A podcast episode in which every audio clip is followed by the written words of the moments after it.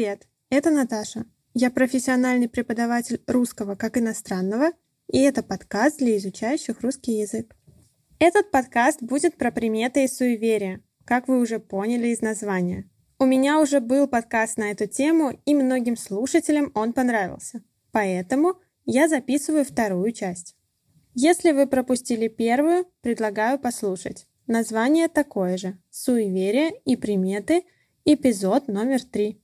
Итак, продолжаем. Нельзя свистеть в доме. Так и говорят, не свисти в доме, денег не будет. Этой примете уже очень много лет, и сейчас сложно понять ее точное происхождение. Но самое популярное объяснение связано с домовым. Напомню, домовой – это дух, который охраняет дом, и он является хозяином дома. Так вот, раньше верили, что свист – это язык нечисти, и если домовой услышит свист, он может обидеться и уйти из дома, а вместе с собой забрать удачу и деньги. Раз уж я начала с запретов, давайте продолжим эту тему. Нельзя также выносить мусор вечером. Это суеверие также связано с верой в домового. Мусор нужно выносить вовремя, а не тогда, когда уже темно. Это может рассердить домового. Еще нельзя передавать вещи через порог. То есть, когда вы стоите внутри квартиры, а ваш друг или знакомый снаружи, с другой стороны двери. Между вами порог. Раньше верили, что таким образом можно отдать человеку свою удачу. А вот если вы хотите отдать кому-то долг, то нельзя отдавать деньги вечером, потому что потом деньги будут быстро уходить, то есть тратиться. Конечно, многие люди не очень верят в приметы и, в общем, не суеверны. Но когда дело касается денег, лучше быть осторожным. Нельзя также открывать зонт дома. Зонт считался дверью для нечистой силы и люди могли таким образом привлечь неудачу. И, конечно же, вы могли напугать домового. Как выясняется, домовой – это очень чувствительная натура.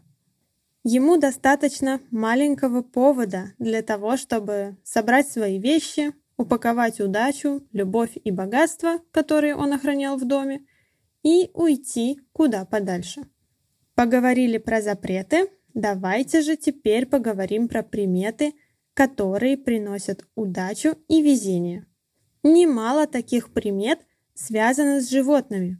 Например, если на вас села божья коровка, это к удаче. На самом деле есть целый ритуал, что нужно сделать, когда на вас села божья коровка.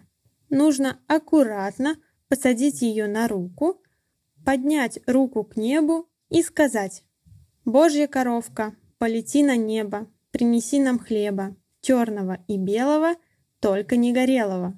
Божья коровка, полети на небо, там твои детки кушают конфетки, всем по одной, а тебе ни одной». Сейчас это кажется ерундой и странным стишком. Но в моем детстве это всегда работало, и Божья коровка улетала.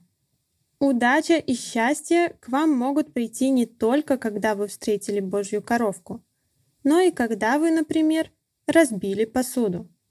Когда такое происходит, так и говорят. К счастью.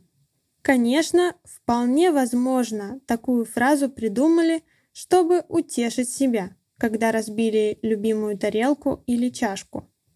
Ведь если верить, что это к счастью, не так сильно жаль посуду. По такой же логике придумали и другую примету. Если птица накакала на вас, это к деньгам. Конечно, это очень неприятная и неловкая ситуация. Но чтобы лучше чувствовать себя в такой момент, можно вспомнить, что это к деньгам. Это все на сегодня. Спасибо, что прослушали этот подкаст до конца. Неважно, на какой платформе вы это делаете – Пожалуйста, поддержите меня лайком и подпиской. Также, если вы хотите получать скрипт к каждому подкасту, предлагаю присоединиться к моему сообществу на Patreon. Спасибо всем, кто уже присоединился. Услышимся. Пока-пока.